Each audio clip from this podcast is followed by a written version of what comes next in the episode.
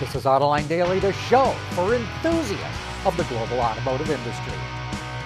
You know, there's a lot of doom and gloom in the media these days, but here is a bright spot. Sales of new cars in the U.S. are looking stronger. Ward's Intelligence reports that the SAAR, or the annualized rate, for July suggests that sales could come in at 14.1 million vehicles for the year. That would be a million units higher than the SAAR was in June and nearly 2 million higher than it was in May. Ward's forecast that automakers will sell nearly 1.2 million vehicles this month compared to 1.4 million a year ago. But because there's an extra selling day in July this year, on a daily selling rate basis, the market will be down nearly 18%. Say, is Tesla going to make a van? Sure sounds that way. On an earnings call this week, Elon Musk said that Tesla will build, and I quote here, a higher capacity passenger vehicle. That sure sounds like a van to us. Earlier reports suggest it could be a van that would be used by the Boring Company for transporting people in underground tunnels. Musk also confirmed that Tesla is going to come out with a compact vehicle, meaning it would be smaller than the Model 3 or Model Y. That sure puts Tesla on track to becoming a full line manufacturer. It'll have eight different models, including three different passenger sedans, two crossovers, a pickup truck, a semi truck, and a sports car. Speaking of Tesla, it is suing Rivian. Tesla claims that Rivian poached some of its employees and actually encouraged them to share intellectual property with it. It's not clear yet what secrets Tesla thinks Rivian stole, but of course, Rivian completely denies any of these charges.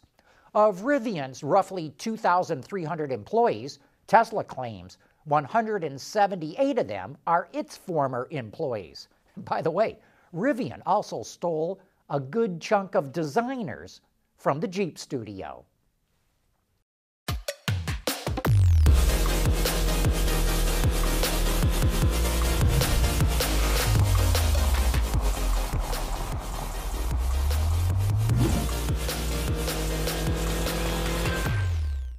Engineer from anywhere. Perform tests from your office, lab, or living room. OTA, connected car, diagnostics, remote testing, we have you covered. Our hardware and software is trusted all over the world. Global company headquartered in Troy, Michigan. Intrepid Control Systems. Diamond stitching on leather seats and door panels has long been a sign of luxury, but with so many automakers using it these days, it's not that unique anymore. And since true luxury brands are all about uniqueness, Bentley came up with a new way to use the diamond pattern.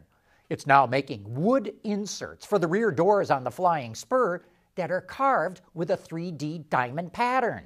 The inserts are made from a single piece of wood, which is either American walnut or cherry, that is first machined with a multi axis router and then finished by hand. Bentley pioneered the look on a concept vehicle in 2015 and said it was so well received that it decided it had to put it into production. You know, I think it's safe to say we all love manual transmissions here. And while they generate a lot of buzz in the media, manuals actually make up a very small percentage of the overall market. And now we're seeing two more casualties. The Jeep Compass is dropping its manual which is not that big of a surprise. But Genesis is dropping it on the G70, and that one is a bit more shocking because Genesis had bragged that the G70 manual would really appeal to enthusiasts. But with a very low take rate, even Genesis decided it had to throw in the towel.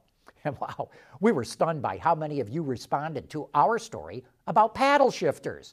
And we were not only stunned by the amount of comments you left, but also by how many of you actually use paddle shifters. The most common scenarios you reported for using the paddles were for downshifting when coming down a big hill, or from those times when you needed to zip through traffic. Of course, we probably shouldn't have been surprised at all. We know that most Autoline viewers are true enthusiasts. AutoLine Daily is brought to you by Bridgestone Tires, your journey, our passion, and by Intrepid Control Systems, over the air engineering. Boost your game. On Autoline After Hours yesterday, we had Mark Dickens, the chief engineer of GM Defense, on the program. He told us about the ISV, or Infantry Squad Vehicle, that they just developed for the U.S. Army and how they won the contract to make it. Take a look. It was, uh, um, I'm going to say, a year and a half ago that we we read about the the program in FedBiz at the time as to you know the look for you know the need for a nine passenger vehicle that's unarmored that's you know can carry soldiers in and out of battle fast. And uh, we were working at the same time on or i had responsibility for the zr2 uh, colorado and the the zr2 bison and also the best in desert race program and we we saw the requirements and thought wow what a direct fit of all of this all of these parts and pieces that were commercial off the shelf parts and put together a proposal. We had essentially from the time we started to actually delivering our bid sample to the army for testing was 18 weeks. And that's from putting the pencils to the ground and and as you see uh, the, the pictures of the vehicle the body and the seating arrangement there's nothing uh, colorado zr2 about that so um, the team pulled off a big win there and delivered our bid sample, our first prototype to the Army. Um, and they they evaluated, I want to say maybe five or six uh, manufacturers at that time. And then we were selected as one of three um, companies to go forward to prototype.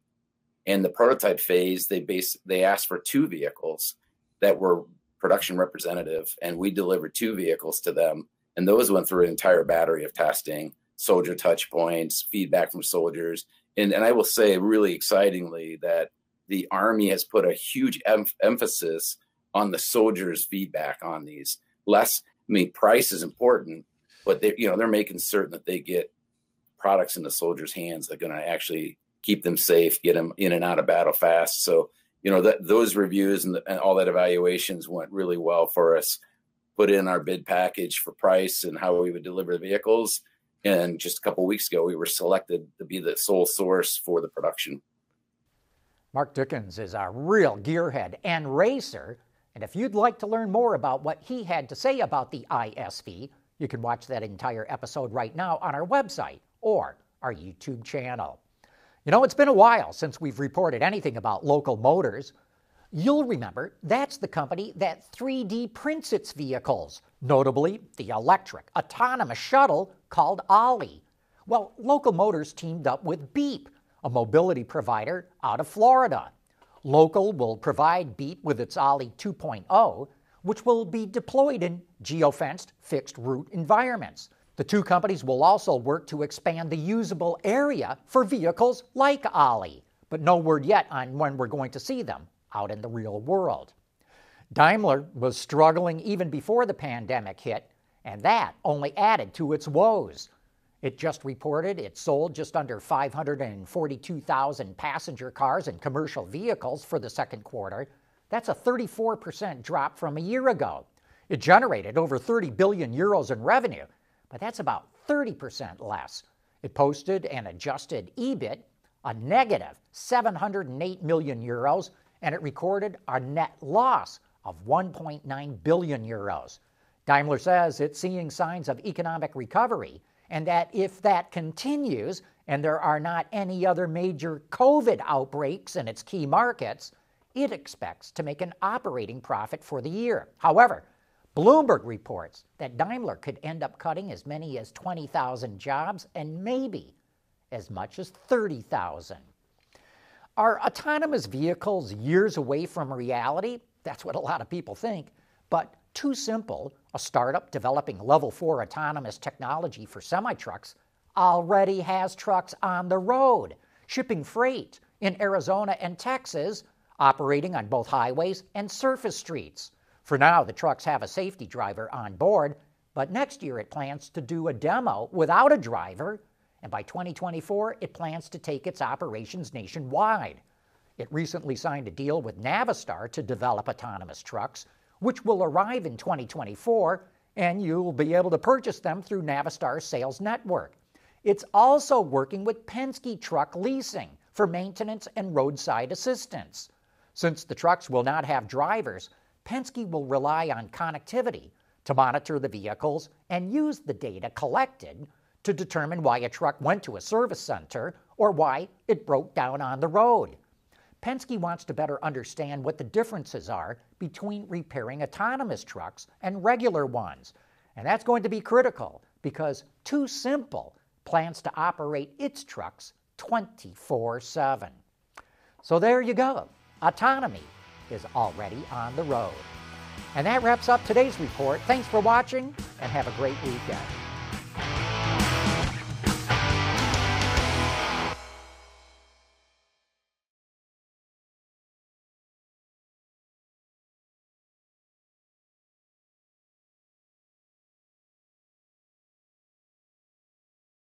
Wards is the industry leader for news, data, and analysis. That's why companies across the globe subscribe to our premium service, maybe even your own. Log in for subscriber access now. Check your company's intranet for details and rely on wardsauto.com to keep you informed.